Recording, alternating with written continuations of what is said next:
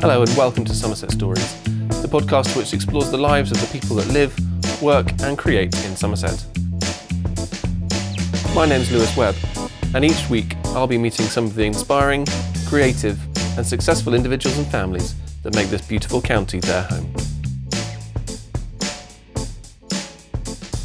This week's episode is the last of our first series, so thank you to the thousands of you who have given us a chance and had a listen.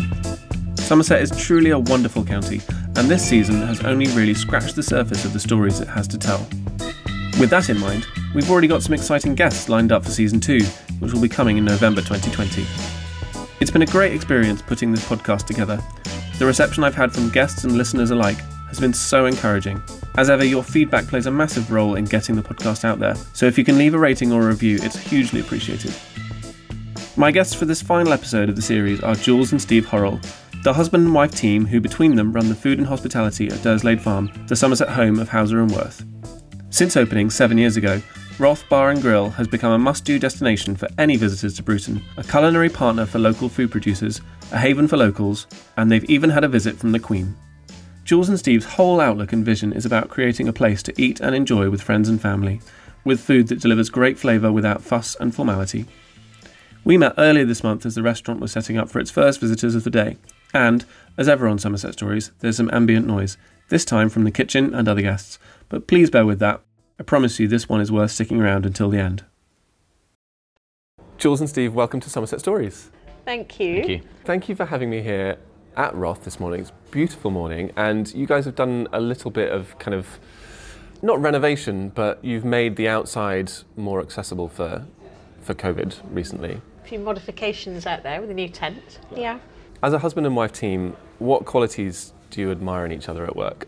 Who's going first on this one? You, you go first, you Oh, normally do. I think the thing that I probably admire about you most is you just infuse calm all, at all times. You work so well under pressure. I'm not good at always being calm, but you're you very always have a calming influence on me. I think that's definitely a quality that I'd admire most of you. Thank you.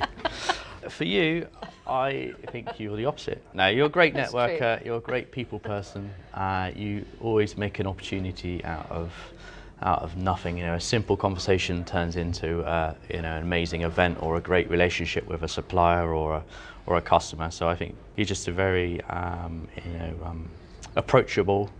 You are friendly, you know, smiley, bubby all the time, and that's one of your, you know, one of your greatest I didn't pay you that much. Do you find it easy to separate work from family life, or does part of Roth kind of go home with you? I do. I find it very easy. I can switch off and go home, and uh, you know do some gardening. I, you know we've got uh, all the whole uh, cooking set at home, so I you know we cook on the fires. I've built a wood oven, so I find it very easy just to sort of switch off. As long as you've got a, uh, a happy team at work, it's all ticking over. There's no no issues, and I can quite easily switch off at half five six o'clock if you know of a of a day. I am a workaholic, uh, but because I love it, I'm hugely passionate. I think there's a there's a merging line between home and family life and restaurant life. So it's something that I love, and I suppose I can't turn off ideas. There's always ideas happening all the time. I wake up in the morning, I'm thinking something new. You know, there's always bits to finish off in an evening, but not because I, I have to do that. Just because it, it I love it. It's it's part of our life. It do- it doesn't feel like just a job. I don't think Rothburn Grill. It's a very different thing Yeah. to your average job. So yeah. So no. in short. Uh, Steve, do you um, do you make a point sort of not to cook Roth food at home? Sort of can't have anything from the menu when you when you're at home. sometimes you know you get home and you've just been cooking all day and you you don't really want to you know go into a great big meal you just want something quick and easy there are days like that but during lockdown we were trying some of the new dishes that we were going to put on the menu um, you know at home and sort of testing them out which was quite good fun um, so yeah And your lockdown sourdough. Oh yeah, you know, so yeah, we did what everyone probably did during lockdown. We we did the sourdough, we did the kombuchas and uh, the water kefirs and all that kind of stuff. And I think they the sourdough was one that stuck, and we've we brought it back to work now, and we, we've introduced it to the kitchen, and uh, we've just continued it now, and uh, going really well. So Great. Share that bread with everybody. It's great. Steve, I've read that you didn't have a big foodie childhood. You weren't a fan of your green veg. yeah, that's correct. Uh, Brussels sprouts mainly. It would always be put on my plate when I was younger, and they'd always be the one thing that was left on the plate to the end of the meal. With a glass of water, I'd have a sprout, a glass of water. It was that bad. Uh, I think it was because they were boiled, boiled to death. And now I've made a point of, you know, uh, cooking Brussels sprouts in a completely different way. You know, and I've got this go-to recipe. If anyone ever says, "Oh, I don't like Brussels sprouts," it's always, you know, we always say, right, you need to slice them up, fry them in butter with pancetta uh, and garlic, bit of thyme, rosemary, um, and then some chestnuts and cream, and you you will love Brussels sprouts. Now, when it comes to that season of Brussels sprouts, rather than kind of pushing the Brussels sprouts to the side, hiding from them, it's can we get extra? And, and our kids are like that now. They love, they love Brussels sprouts, but I I couldn't have a Brussels sprout boiled. I don't think that's how you're supposed to eat them. Yeah, I think a lot of vegetables were just boiled. Yeah, and so we, we do a lot of cooking on fires and stuff, and uh, grilling and roasting, and it gives all your vegetables a totally different flavour with a, just an, an add of spice or some vinegar or something. It just takes those kind of boring vegetables to sort of a different place. So that's that's how we cook now. You grew up in the West Country. Did your family place any importance on kind of local fresh food? Was it a big part of growing up? It, it wasn't. I can't. I can't sit here and say I had a you know massively foodie upbringing because I, I, I didn't. It wasn't wasn't really that important. Um, I think we just we were a family. We, you know, we went out and played and stuff, and it wasn't really a a big a big thing. It was just meal time, and uh, nothing really stuck out. It was only my my grandma that really kind of you know if you went to hers, it was a great a great Sunday roast and lots of dripping. You know, maybe too much dripping, uh, but nothing really. And my other grandma does great Cornish pasties. She's down in in uh, Plymouth, but nothing really at home stuck out as a a real foodie upbringing. I also had grandparents down in Cornwall, and one thing I experienced was just a huge significance of gathering everyone around a table for, as you say, that kind of Sunday roast. Was there the same same ethos in, in your family? Yeah, yeah. Early days. I mean, uh, we all would go to my parents' house for Christmas, and everybody would uh, come round, all the all the different families and children and stuff. So it was always a big, uh, you know, all the different grandparents, a big gathering. But not so much now. I think you know people have passed away and moved on and stuff. So uh, we just try and do the same thing at home. We cook like we've got 20 people coming to the house, but there's just four of us. and uh, we have leftovers for days, you know. But it's that feel of generosity and uh, you know a, a big meal. you know. And sharing of food, isn't it? It's such Yep. a nice thing to do. Yeah. And has that environment of, as you say, loved ones kind of gathering around the table and maybe like family style, has that influenced the type of food you create as a chef as well, not just at home? Yeah, it does. I mean, when you know if we do a, a big event here or we do an event at home, it generally means lighting a fire and putting a, you know a nice piece of uh, half lamb or a whole lamb or uh, you know do a porchetta or something over over fire. So there's always a what we call a bit of a show pony in the centre of the table or something how we've cooked it and then just coupled with some simple salads that you would not normally have raw or there's got to be a little element where you you know you look at something and you think oh that's just a some shaved fennel and courgette and then you actually taste it and uh, you're like wow what what was that in there and it's just the little hidden sort of vinegars or chilies or something like that that make it interesting When did you start to gain an interest in food beyond just eating it with the, with the family? Probably uh, when I was working at Babington House, possibly. Um, I had lots of great opportunities there to go and do stages in places. So I went uh, went to the south of France. I did a sort of two week stage with them, and kind of the, the feel of the land and the food and stuff. That's what you know was a real kind of big change to me. And then working with some of the chefs there, it was a very Italian style. So that sort of river cafe style of cooking. Um, sort of simple vegetables again just paired with simple spices and, and vinegars and oils and stuff makes you think you know actually it's quite easy to make these vegetables taste amazing and salads and things just simply with you know lemon and olive oil and, and some great salt so Jules, you grew up a little bit further away Just a bit. in the Peak District. What, what was family life like for you? I think think similar to Steve Away, didn't have a huge foodie upbringing. I mean, my childhood memories are times at Chatsworth, having picnics by the river.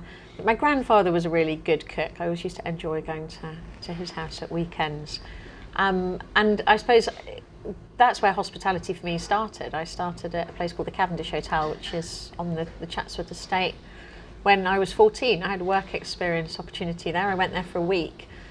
Um, and, you know, at that age, I'd never even considered what I might be doing with my future. Um, but that sort of definitely taught me that hospitality was the industry for me. So it's very sort of early age. I was in, in a kitchen for a week and just had the most incredible experience. I can still remember it now. So yeah, set the foundations for where, where I've gone with the rest of my life. Yeah. Did you first have any sort of memorable experiences on the other side, visiting um, restaurants or hotels with, with the family? So the sort of restaurants that we used to go to when I was younger would be ones that would have things like melon or soup or pate for a starter. And then usually it would be if we would gone out for Sunday lunch, so it would be a Sunday roast. Nothing very inspiring and certainly nothing that made me think, wow, I want to go and do that for a living. So I think it certainly wasn't until I had that work experience, that work placement when I was at school that yeah. made me think, you know, there is a different element here to hospitality. And it's always like, it's a bit like theatre, isn't it? And putting on a show, I think, eh, the industry. So. Yeah. I mean, I think the sort of family-friendly restaurants back in those days were sort of like you know the Little Chef and the Happy Eater, which yeah weren't weren't particularly not overly inspiring, interesting. but I guess as a parent back then, as you know, my parents were like, let's just take them there because yeah. they'll they'll be okay. it's a, it's easy and it's affordable, and I think food wasn't hugely important to them, so it was more about an experience than the food itself. You mentioned kind of the picnics um, and the estates. Was there a strong countryside vibe to your childhood? Hugely. So we were we lived in Baslow when I was younger. We were right on the edge of the Chatsworth Estate. Um, so walking across the moors at Beeley. I mean, our holidays were spent in North Wales, the mountains and the coast. So very much countryside is is in my DNA and has continued to, to do so. Small stint in London, but apart from that, it's yeah, countryside is definitely my roots.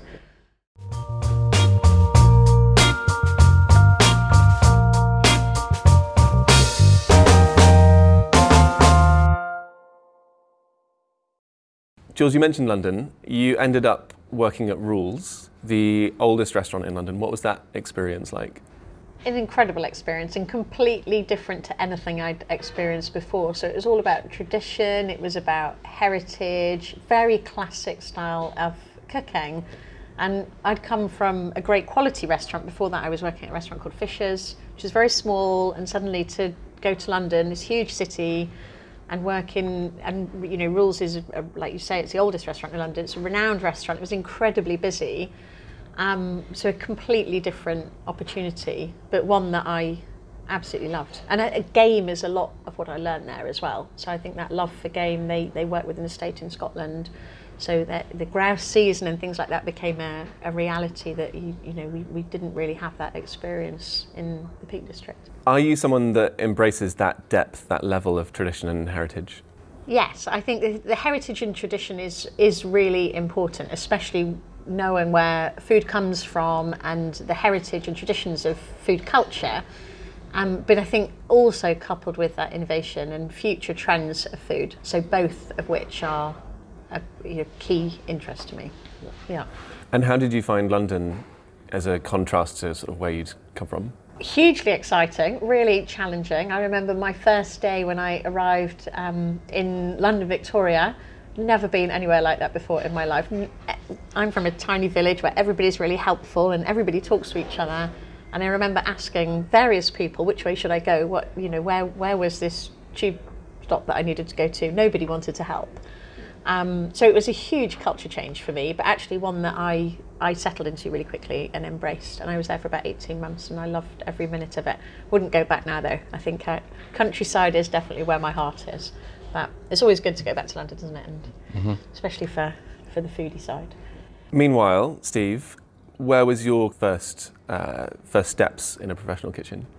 Uh, well, I, when I started uh, college, you know, I was cycling uh, to and from uh, college and to uh, to my a local job in a, in a pub, which wasn't anything really that special. But you know, you start from the bottom. You know, it would start in the morning, usually washing up the pots and the pans left over from the night before, and then uh, doing prep, and then doing lunch, cycle home, come back, cycle back, do the evening service. Um, and I kind of did that for a year, and then I thought there's got to be more more to this.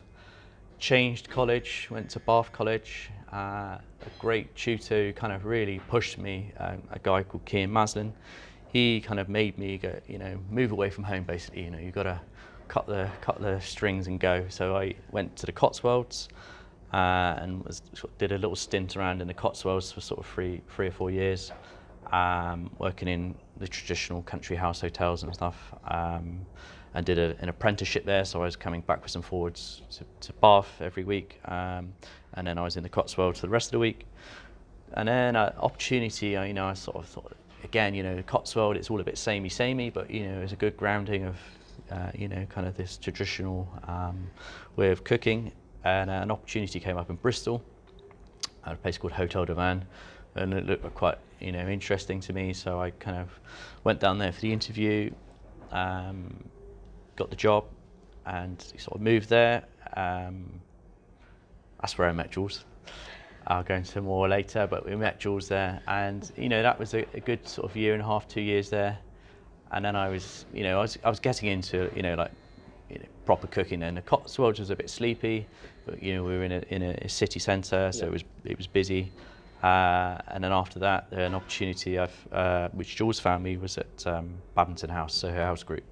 So that's where I then left to go there, and I was there for a good uh, 10, 10, 11 years. In maybe those kind of earlier days at somewhere like Hotel du Vin, did you did you get a chance to create your own dishes, or were you really kind of just learning the tools of the trade, the techniques, and putting in the hard hours? It was more. It was it was structured. So um, you know, yes, we could have a input into into ideas, but it was really, uh, you know, it was a busy place, and so we pretty much it was a, you know, a structured kitchen of you know this is what we're going to cook and uh, and this is how we're going to and cook it. Did you aspire to have your own kitchen, your own dishes um, at that point? and also how important was it for you? From a food perspective, for your, your work to be based in the West Country? Uh, yeah, no, I, I always, you know, it's that thing of working working up the ladder and um, you know getting getting to the top, and obviously, yeah, to get to get your own kitchen. Um, and I think you just take opportunities as you know as they as they come along, and it's it's, it's about meeting people and and those sort of those connections, and that's how we, you know, how we got to where we are today. Really, of um, you know, next steps to you know different restaurants, and you meet somebody there that knows somebody over and there, and uh, and that's how we, you know, how we come to where we are really. Jules, what brought you to this part of the world? To the West Country. Well, I after London, I saw an opportunity at a very a brand new hotel group called, and at the time it was an independent, Hotel du Vin Winchester, um, working for probably who is still our today our hospitality absolute heroes, yep. Robin Hutson. And he'd opened that in 1997, 1996 maybe. Um, so I went there. It was very early days. They'd been open less than 12 months, and I took a part-time job in reception. Um, and at the time, they were planning their third hotel. They're about to open their second hotel. And the third hotel was going to be Hotel du Vin in Bristol, which is beautiful old property. Um, and the opportunity came up there to move there as part of the opening team as sales manager. And as Steve said, that's where we met. Steve joined as sous chef, and I was working on the, the sales side, reservation yeah. events and things. So that's that's sort of what what really brought me here, and we stayed with them for a while, didn't we? But I think that was for me. That was a that move to the southwest was where I wanted to be. It, there's lots of similarities to the Peak District, in the countryside, and you know it's an amazing foodie haven in in the southwest of England as well. So I think it sort of it felt like second home really. Do you remember meeting for the first time? yeah. I was in the room when Steve was being interviewed for his sous chef position. So. Ah, okay. Rather hoping that he got the job. Yeah. Right. So you were, you were easy on him with the questions. I wasn't interviewing him. Somebody oh, else was interviewing him. Yeah. But yeah, definitely sat with my fingers crossed that maybe he might be coming joining the team.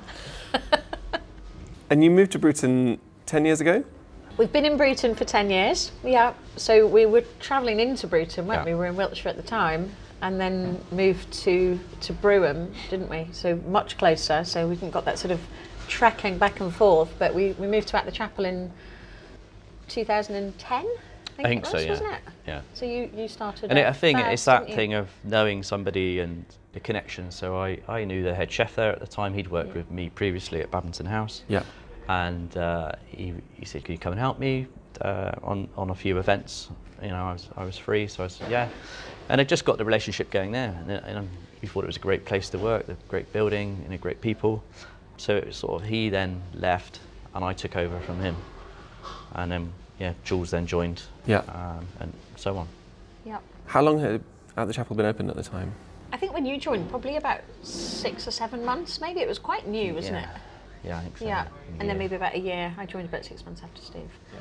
So, but then very quickly knew about this project, which at the time was um, was actually an A3 piece of paper that was rolled out in front of us with this beautiful, what you see now, this U-shaped building here with the reception and the restaurant. And this was going to be a farm shop where the reception is. This was the restaurant and the kitchen and the bar. And we said, this is incredible, where is it? And it was just up the road. It's like, this is really exciting. But never heard of Hauser and Wirth. We knew nothing about the art world. We didn't know anything about the gallery. We knew nothing, nothing at all about No, Hauser I, and Wirth, I we? just, like I said, I was helping out at the chapel and uh, we'd just done a, a, a birthday party with someone, done all this food to take away. And little, little did I know it was actually for, for Ivan and Manuela that we were doing this take, you know, all this food was being prepared to take off site to, to a birthday party. And actually it was, it was for his birthday. So. It was a special birthday party, Yeah. wasn't it? Yeah. Bruton's changed quite a lot since you arrived. You've probably been been a part of that change as as well.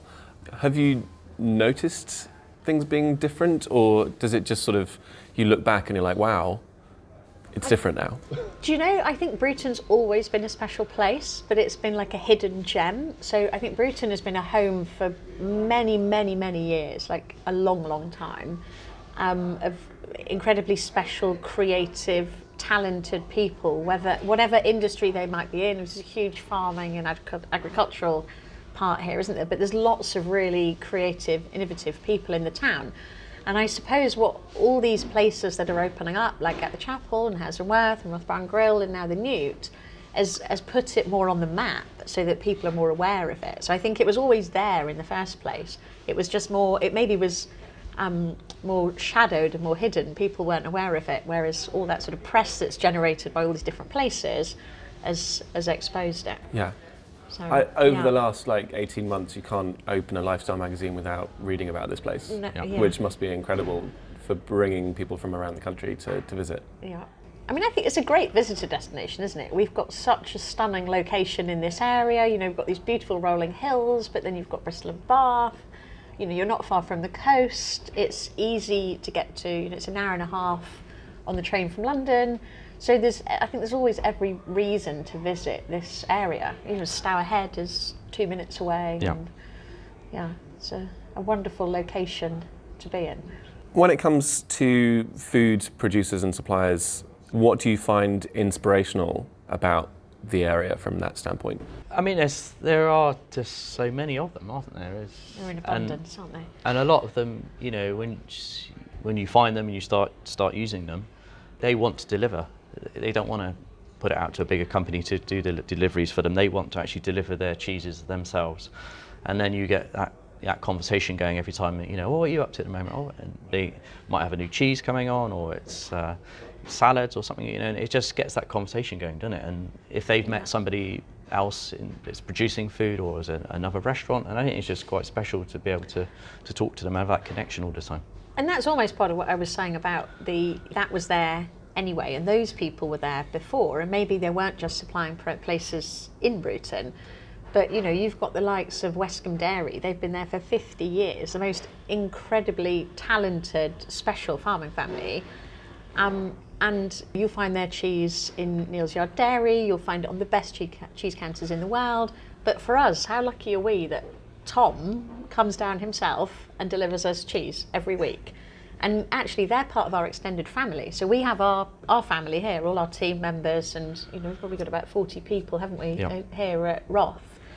Um, but without our extended family of all those amazing growers and producers and artisans, we couldn't do what we do. They're, they're a critical part of, of our sort of DNA, aren't they, really? And we're, we're just very lucky that there's so many of them. And there's lots of really tiny people. I mean, we're finding that now with a new project that we're working on, that you, you know, if you really look hard, there's some incredibly um, talented new people coming to, to market now in food Yep. and drink, aren't there? And I think you, you hit on something about it being like an extended family. There is so much joy, I think, from food producers in the region when, when they find other people who are doing similar things or when they find people who can take their produce and turn it into something that will you know, be amazing on a restaurant menu or will fly off the shelves in a, in a farm shop. The, the people are really at the center of, of the entire industry. Um, and I think just the the size of that network and the closeness of people just sort of makes that everyone wants everyone else to succeed. Yeah. Yeah. And I think you know restaurants, all all restaurants are like a, they're a platform, aren't they? They're a shop window for these producers and these these farmers. Um, and we're we're hugely proud to work with them. But for them, it means they can come in and they can be proud that their products on on somebody's menu. So I think you know that's a lovely thing too.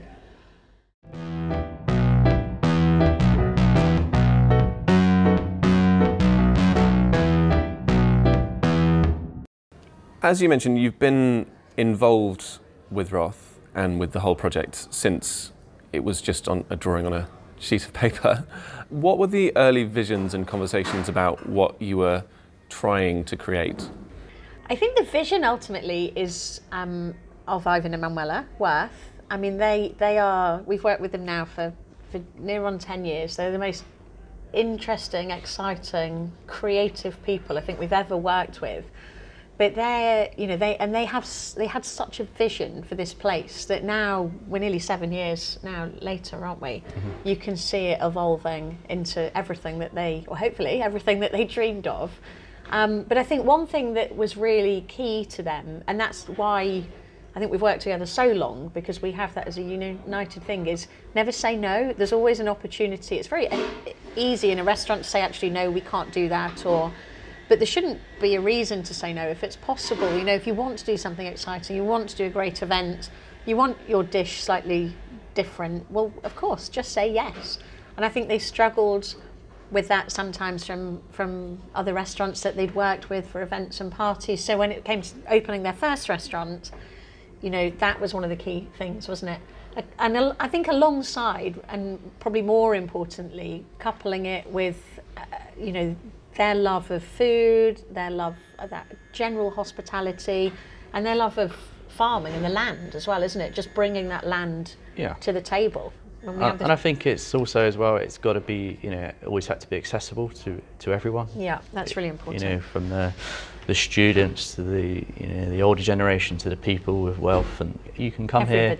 You can have a cup of tea. You can have a you know uh, tomahawk steak, or it's whatever you want to do on on whatever day. But it, it's everyone could be involved in it, and it's not just an elitist thing or a, a locals thing, or everyone's involved. And I think it and sitting here in our restaurant, which with all the walls full of all the art, it, it gives people access to art as well.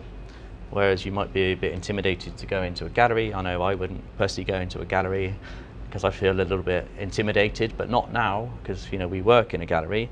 Um, but they can be intimidating places. But I think with the food and the drink and education and gardens and all of that, it just softens that approach to, to the art, I think, doesn't it? And I think the marrying of putting a restaurant as part of an art gallery exposes a new audience to that culture. Whereas if you if you just put a garden or you put a gallery or you just put a restaurant, it limits it. Whereas what Durslade's created is this amazing platform that's open to everyone from all walks of life, for whatever reason they might to want to come, but they'll go and visit every element of it, which we see every day, don't we? When, whichever bit they've, they've booked to visit, they'll always go to all the rest of it as well. That experience that you describe with all those different moving parts, all those different elements the farm, the garden, the gallery, the food it's a really hard balance to strike to make that sort of cohesive journey for people who are coming in. How do you get to that point where that balance is struck?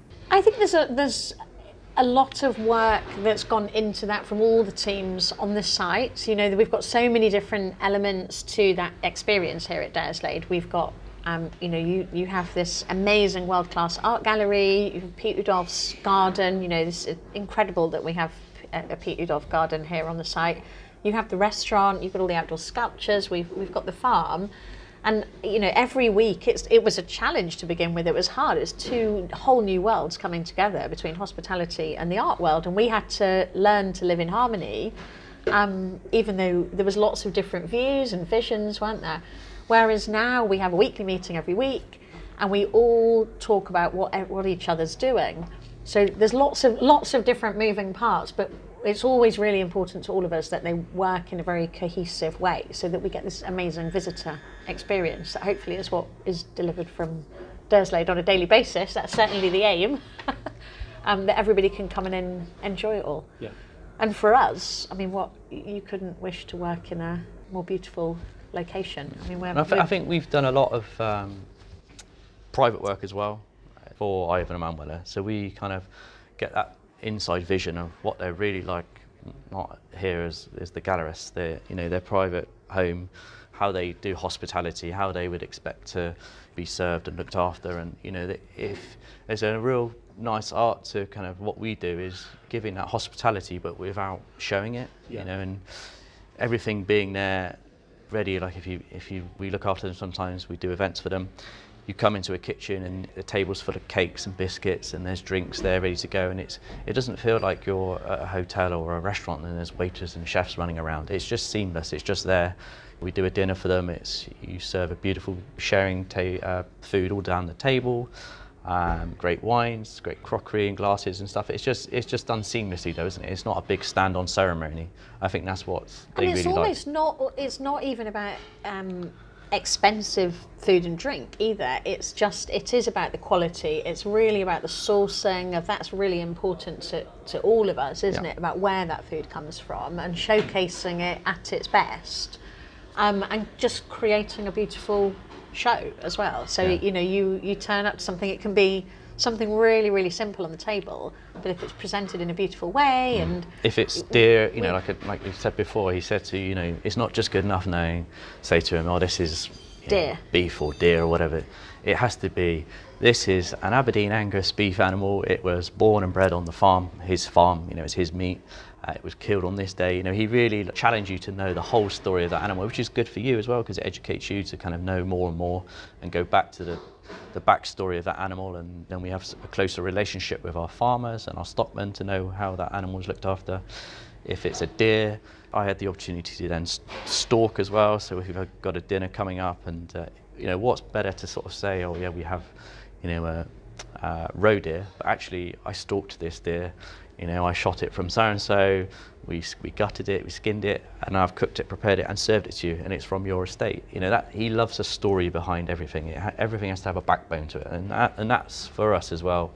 The, the table that you sit at now is not just a leather table, it's a leather table because Bill Amberg, one of our regulars, he was involved with us you know, you know for a long time and it, it's a relationship with all the local artisan not just food and drink it's like no, the leather the wood craftsmen as well everything yeah. that you see there's a story behind it it's not just a bar it's the story behind the bar and you know, the rofs and how they built it serves a purpose doesn't it there's mm. a real purpose and i think that's that's uh, such a shared vision between everybody that works and, and is part of Durslade.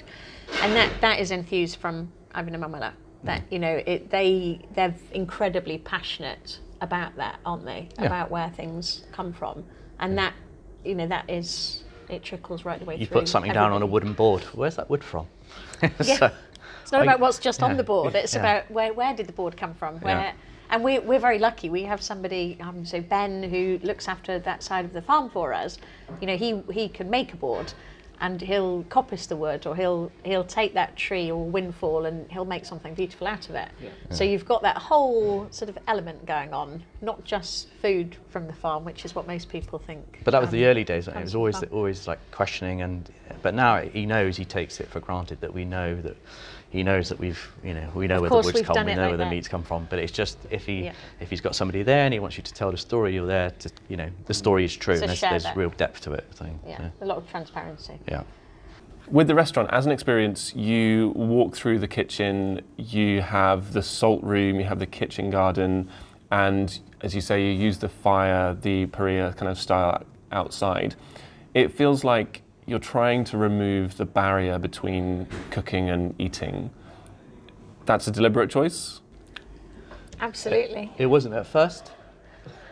Uh, no, no, it is. But at first, we did have a when we were designing the kitchen, the actual kitchen inside, we were looking to have a bit more of a barrier, a kitchen pass high, you know, so we could put the food on it and we could hide all our all our mess behind it. Um, but we, Luis Laplace, who who designed that and uh, the whole site, we many conversations about him. Just he just wanted a large flat piece of marble, nice and low. People can see everything, the good and the bad, and we went backwards and forwards. And when the kitchen pass is clear, it's very clinical. It's just you know beautiful slab of marble. Uh, but once we're running as a restaurant, it's dressed with all the salads and all the herbs and vegetables, and we've got bookshelves on there and vinegars and pickles. We really kind of created these barriers without you know actually in, intentionally putting barriers in there, but you can still see everything that goes on in the kitchen. And I think that was a big kind of battle at first, but then we kind of saw his vision and how it, you know, how he wanted it. And actually, it's it's an amazing place to hmm. work. As I say, it's not just you walk past the the salt room. You know, it's a big wow factor. You turn into the bar again. The bar is a big wow factor. You go past the kitchen and you've got all the stuff out, and Yeah. we're cooking, and again you're like wow. And then you turn into the restaurant, and again you're met with all the art and a beautiful dining space, and there's just so many kind of like sort of draw dropping moments where you kind of come through, and, and it, I think that was an important thing for us, wasn't it? Yeah. Does having that open kitchen change how you run the process? Yeah, yeah, no, it does, and we, you know, and uh, we're lucky that we've got a lot of people, or a lot of people in the whole restaurant that have been here uh, with us a long time in the kitchen. James, my head chef, he's been with me for 15 years or so, in different places. We've, he's moved with me, uh, and Lorna, she's been here since we opened as well. So it, we've got a great bunch of people. Kitchens behind closed doors can sometimes be quite stressful, you know, quite uh, lots of swearing and lots of not, not very nice things going on. But we're an open kitchen, we're all friendly. We know it's a bit of a show. Pre COVID, we'd have everyone sat at the bar watching everything going on in the kitchen. There's so much to sort of see and do, and uh, you always get people talking to you when they walk past the kitchen, asking you questions. You know, you know what was that? How did you cook that? And so it, it is a real. It does sort of change. That you have to be more interactive, basically, with people.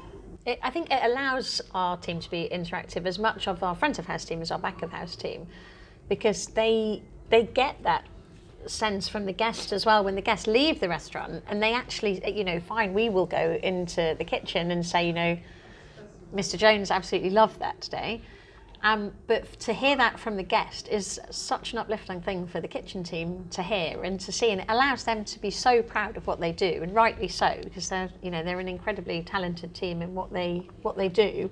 But as everybody leaves, they you know they love it, don't they? To Yeah.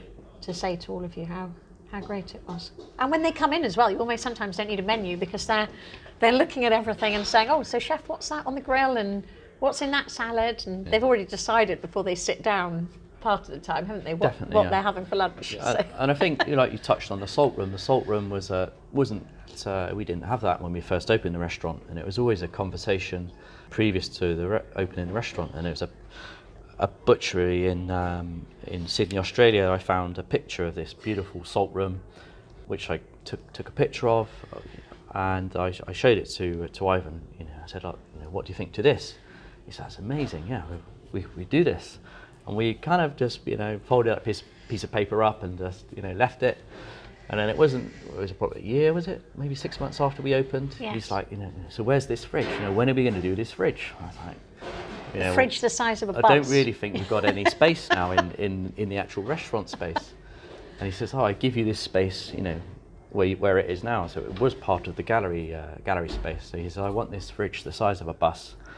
And uh, and for us, it's not just a you know a showpiece. It's, it's you know it's got all our beautiful meat in there, but that's actually our meat from our farm. So it tells the story. It's like the shop, you know, the shop window of uh, of the farm. Yeah, and because where it is, people could be forgiven for thinking it's like an exhibit. yes. Well, people, we had a TripAdvisor review in the very, very early days of the Salt Room that somebody said, "Oh, there's Damien Hirst in in the gallery reception," and we decided initially not to put any um, any sort of narrative on it or any information. And at that point, we thought actually we need to tell the story. So we had this beautiful body of text um, applied to the front of the fridge, so people do understand that actually it is a piece of art. We and it says that on there. This is the art of food. Yeah. It's just not Damien. no, and we, you know, we had this opportunity that rather than having something in a fridge at the back, and you know, it is a beautiful thing to see, and we're so proud to share what our farm team do. That to, to have our meat hung there is is just that that you know, it's incredibly special, isn't it? Yeah, and the, you saying about the um, you know the outdoor cooking equipment, and uh, yeah, we started that kind of journey when we when we were before we opened this uh, Roth Barn Grill, we would do a summer party for the family, which they would invite the whole of the uh, All the locals came to the of party. you know the town to basically onto their estate and uh, we got looking for a book this guy you know we didn't know really much about him uh, Francis Mallmann and uh, he had this Seven Fires book and we were flicking through it and we're like, oh you know we'd love to do this you know this lamb asado so uh, we went away spoke with a um, blacksmith engineer got this uh, asado grill uh, made up and then we we trialed this we, we went down to the woods and cooked one lamb and we Bill just came, didn't he? Bill, who made the the tables yeah. for us. He did these beautiful leather tables. He turned up, didn't he, on his Harley Davidson with pudding. He Yeah. bought a bo- he had a box on the back, and he'd been picking blackberries in the morning. So Yeah. we've got this amazing lamb, and then Bill's blackberries for dessert. it was about locals that had been, you know, Bill had some time in Argentina as well, so he kind of gave us a bit of knowledge. feedback. Um, yeah. And so we just trialled this one lamb, you know, see how long it would cook, how much wood I would need, and we then sat down and ate it, and it, you know, it, it, was, it was lovely. So we then kind of, you know, when we came to the summer party, we then did these lambs every year, and it just became a thing of, you know, what can we do next year? What can we, you know, wow people with next year? And that's really where we've just, you know, we've ended up with all our cooking equipment out here, and that's that's how we cook for events. It's all the team's toys out there. So you've been open, you mentioned coming up seven years. What are some of the fondest memories over that period? My gosh, we've done a lot in seven years, but in some ways it seems like yesterday. I, think probably for me the the best memory was the opening parties, and we had weather like we have today. It's absolutely glorious for the whole week, and every day there was a different celebration or party that happened. The biggest party we did was for the local community. So we had around 2,000 people on site that day. We did parties for press, didn't we? We did a wonderful dinner for all the artists. But it was just this seven day um, memory that I think I will never forget. I mean, it was just a, an incredible time, wasn't it? Yeah. And then on the very last day, we were doing a dinner or lunch maybe Lunch, for yeah. 400 people in this huge tent um, outside. And we'd had glorious weather, and we'd all got a bit complacent about this Mediterranean weather that we'd had all week. And just as Nick Serota finished his speech to everybody, the heavens opened and it poured with rain. And we were running back and forth to the kitchen, all of us, with, with our green umbrellas. We didn't expect that. Um, but no, a, a- a really memorable week. I mean, recently we went to uh, last in the last couple of years we went to uh, Hong Kong. We got the opportunity to do uh, Art Basel in Hong Kong, and that was a bit of a whirlwind uh, trip. We sort of spoke about it, I think, on the on the Monday, and then we were in Hong Kong on the Sunday. Uh, Ivan was just like, "I need you to go. If you want to do it, I need you to go now." And we were like, "What now?" He's like, "Well, yes. We f- we fly this weekend. Do you want to come with us?" And we were like, uh, how do we, someone to look after the children? What do we do with the restaurant? so we literally, Worked it out. we worked it out and we were there for less than 24 hours. And then I was uh, joking with the guys that I was back in work on the Tuesday morning before everyone else was here. I was back at seven o'clock ready to work. just got off the flight, no didn't we? sleep or anything. But uh, so we went just to do like a recce trip and just to see the area and uh, meet the, the rest of the team that we're going to be working with over there. And then over the next uh, sort of couple of months, we went back again, and then we went back to do the event. But it was just a great food experience for us. Um, We and- and an recreated Somerset in Hong Kong. So what what we've done here and what what you would see here for things like our pumpkin festival and the summer party and all the amazing events that Durslade puts on, we we did that. So one I think one of the biggest challenges of that was shipping all the things, all the really special elements of of Somerset and what we do here, shipping them out to Hong Kong. And although we can't take our meat with us, we did do a lot of the, the same dishes, but we did take cheese. So we took Tom's cheese. Julian Temperley were huge fans of what, what they do, so we shipped their their Somerset cider brandy. So there was lots of sort of elements of Somerset that if if we if Roth was going to do this event, then actually all the elements of Roth Brown Grill needed to go there too. So, it, but it was a great it was a great thing to do, wasn't it? And then mm-hmm. when we opened hay bales outside the front of the restaurant in the middle of Hong Kong and we put bunting up, I think the the whole team thought we'd gone crazy. Yeah. but it, it was a bit of a double-edged sword because while we were doing that in Hong Kong, the rest of the guys here were hosting the Queen. She came to visit Roth and we Bar missed it and we on missed March it. the eighth.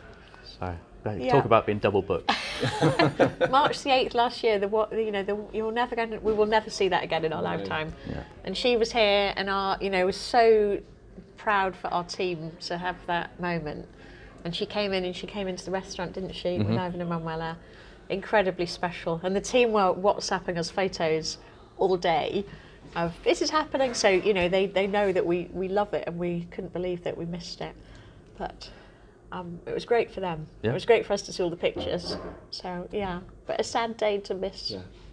But it's it is amazing to have that visit as part of Oh the God. restaurant's history, the gallery's history. Definitely. Yep. Hugely important. And I think for the whole town as well. She came because King's Bruton here in the town was celebrating their 500th um, anniversary, and you know everybody in the town embraced it. And it was like a coronation. Everybody was out on the high street with their flags. The whole town got involved. The schools and the church and everybody. So it was incredibly special time.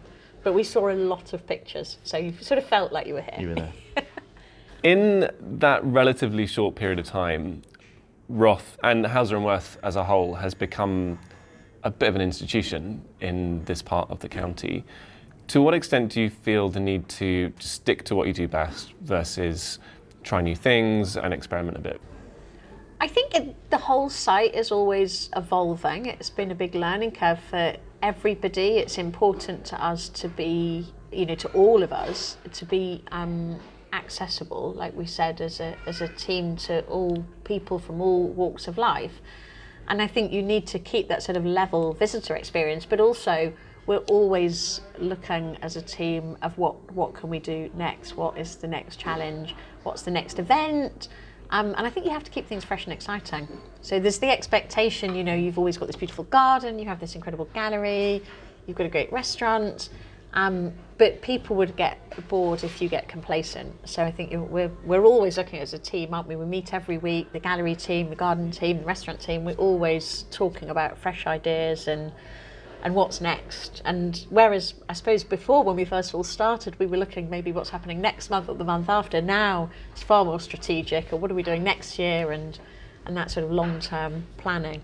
So there's always exciting things coming. Yeah. And I think we also, as well, with our, you know, we do have a real kind of a, a local loyal following as well. And uh, I think if you go to a restaurant on a regular basis, it's nice to have that recognition from from the people that serve, from the people that cook. So if we, we have a lot of people that we've grown to know and we're call you know our friends now, uh, it's just nice to go out there and meet and greet them basically, and to know what they like to eat, know what they like to drink, um, and I think that just makes people feel they're part of it and and welcome, don't they? I mean, they're the they're the the other part of the family. At the end of the day, you know, we've got all these people behind us, all these producers and growers and artisans, and then uh, on the flip side, you've got all our amazing guests. And without them, and like you say, we so our, we have a um, a system that we use when we when we take bookings called ResDiary, and on there you you- they, it has this facility where you can put red for VIP. We don't use red for VIP. We started to because red of all the people that we knew, and now probably seventy five percent of the bookings every day are in red, because you, pe- pe- people are so incredibly supportive, and I think we're we're very lucky that the the local community and the sort of further afield local community have supported Durslade in the way that they have, because without them, it you know it wouldn't work. So. So, what is next on the horizon? What can you tell me about what's going on next door? the building site as you came in. so Durslade Farm Shop is due to open um, on the 2nd of November. So we're not far away now, very exciting. And the farm shop's been a vision since before this project opened as a whole. Um, but I think it's such a special project for us. It's one we've always sort of parked until the time was really right. Um, and we started the build project at the end of last year little bit delayed by about four weeks due to COVID. Um, but the farm shop, we want it to be a place where we can share all these amazing producers, but also we can find new ones. So we're working with really some really special, interesting um, people, aren't we? So there's a, a guy that's making kombucha, and he's just making it at home. But he's been a guest of the restaurant for many years. We've always got on really well with him and he approached us. So we're working with him. We're doing lots of collaborative projects on things like marmalades. There's a range of um, ceramics by a local potter. There, there's some really. In, we're working on a charcuterie range with Westcombe. We're doing the cheese with the wonderful Penny and Marcus um, down at Feltham. So. Uh, just another way of sharing this incredible food and drink um, industry that we have here in, in the southwest but as local as possible. You know, we're really focusing on Somerset and and sharing everything that is is available from the land here. So and it's yeah. back to that thing again. You know, that thing. Every, everything that will be in there will have a story behind it. It won't. You won't just be going in there to buy a piece of cheese or a, or a, or a carrot there's going to be a story behind that carrot because it's come from our walled garden our up garden, at Round Hill. From our amazing gardener. And it's just Yeah. all those different connections. It, his brother works here in the restaurant. The older brother works in the walled garden. And It's their always- other brother used to work for us as a kitchen porter years and years and years ago. Yeah. So they're, they're the families that uh, in the area, they yeah, we tend to see their children work for us, and then a brother will join, and then sister joins, and mum and dad are on the terrace having lunch, and so it's a very close knit, special community, and I think we're we're quite lucky to be um, Yeah. within it, aren't we? Definitely. Yeah.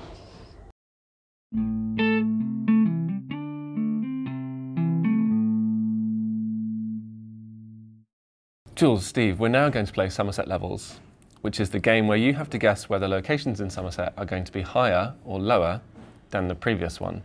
Okay, so I have in front of me uh, a list of places arranged at random. There's, there's no skill here, it's just guessing. Okay. Uh, and I'm going to give you the first one and then we'll go from there. You'll have to guess whether it's higher or lower. This should be fun. This is the last, the last episode, so the last ever game. The, the score to beat is seven. So we'll see. We'll see how you guys do. No pressure. No pressure. Okay. The first place is oh there we go, Dunkery Beacon, 1,705 feet above sea level. Do you think the next one's going to be higher or lower than that? Given that I've just told you that it's the highest place in Somerset. We'll go with lower. We'll go with lower? Okay. Good guess. Uh, Ashton Windmill, 142 feet. The next one's going to be higher. You think higher? Higher. Correct. The East Somerset Steam Railway in Cranmore. Have you been? Years ago, yes, very long time ago. Yeah? Some guests went last weekend though, and they loved it. Oh, very nice. I still haven't taken my kids, but yeah, they will at some point. So we're at 604 feet. Higher or lower? Lower. Okay. Lower. Yeah, lower. Okay. It is lower. It's Brean Down on the coast, which is 274 feet above sea level, next to the beautiful Brean Sands. Um, higher or lower? Should probably get higher now. Higher. I think higher. It is higher. It is just out the window. It's the Dovecote in Bruton. Ah, our neighbour. Yes, uh, which you can see from here. We definitely can. We can see Um, it from all over here. But it's only just higher. It is 283 feet above sea level. Lower. Lower. It is lower. The county ground in Taunton, which is where Somerset play their cricket. Are you cricket fans? No, we have a cricket pitch next to our house. That's we do. true. We've got the little cricket ground. Just, Yeah. It's so nice to see them playing cricket again. We love it. And there's the one from uh, you can see in from the garden as well. And from here, So, yeah. exactly, at King's. Yes. Yeah. it is nice to see cricket kind of. It's happening. nice to see it and to hear it. It's Yeah. a wonderful thing. Okay, Higher, next one. I think it's got to be higher. It's lower, I'm afraid. It's Clevedon Pier, Oh. which is basically at sea level. So You can't go lower than yeah, that. you can't really go much lower than that. But you got five, That's good. which I think puts you on the leaderboard. That's good. It's good enough. It's a it's a good note to To end to on. end the series on. Oh, Um, thank you so much. Before we go, where where should people look if they want to find more about you and the work you're doing here? I think they can visit our website, which is rothbarngrill.co.uk, or just come and see us here in Bruton. So come and visit us. We've got the- the gallery, we've got the garden, we've got the restaurant and the farm shop from the beginning of November. But while we're under COVID, definitely just remember to, to book your space in advance. So yeah, we look forward to welcoming everyone. Yeah. And thank you so much. Yes, thank, you. Thank you. You've been amazing guests, and I look forward to uh, coming back and getting some food. Definitely Very do. soon. Exactly. Come and see us. thank you. Thank you. Thanks. Thank you for listening to this episode of Somerset Stories. You can subscribe on Spotify, Google, Apple, or wherever you get your podcasts. If you'd like to get in touch, you can find us on Instagram at Somerset Stories or email us hello at somersetstories.com. See you next time.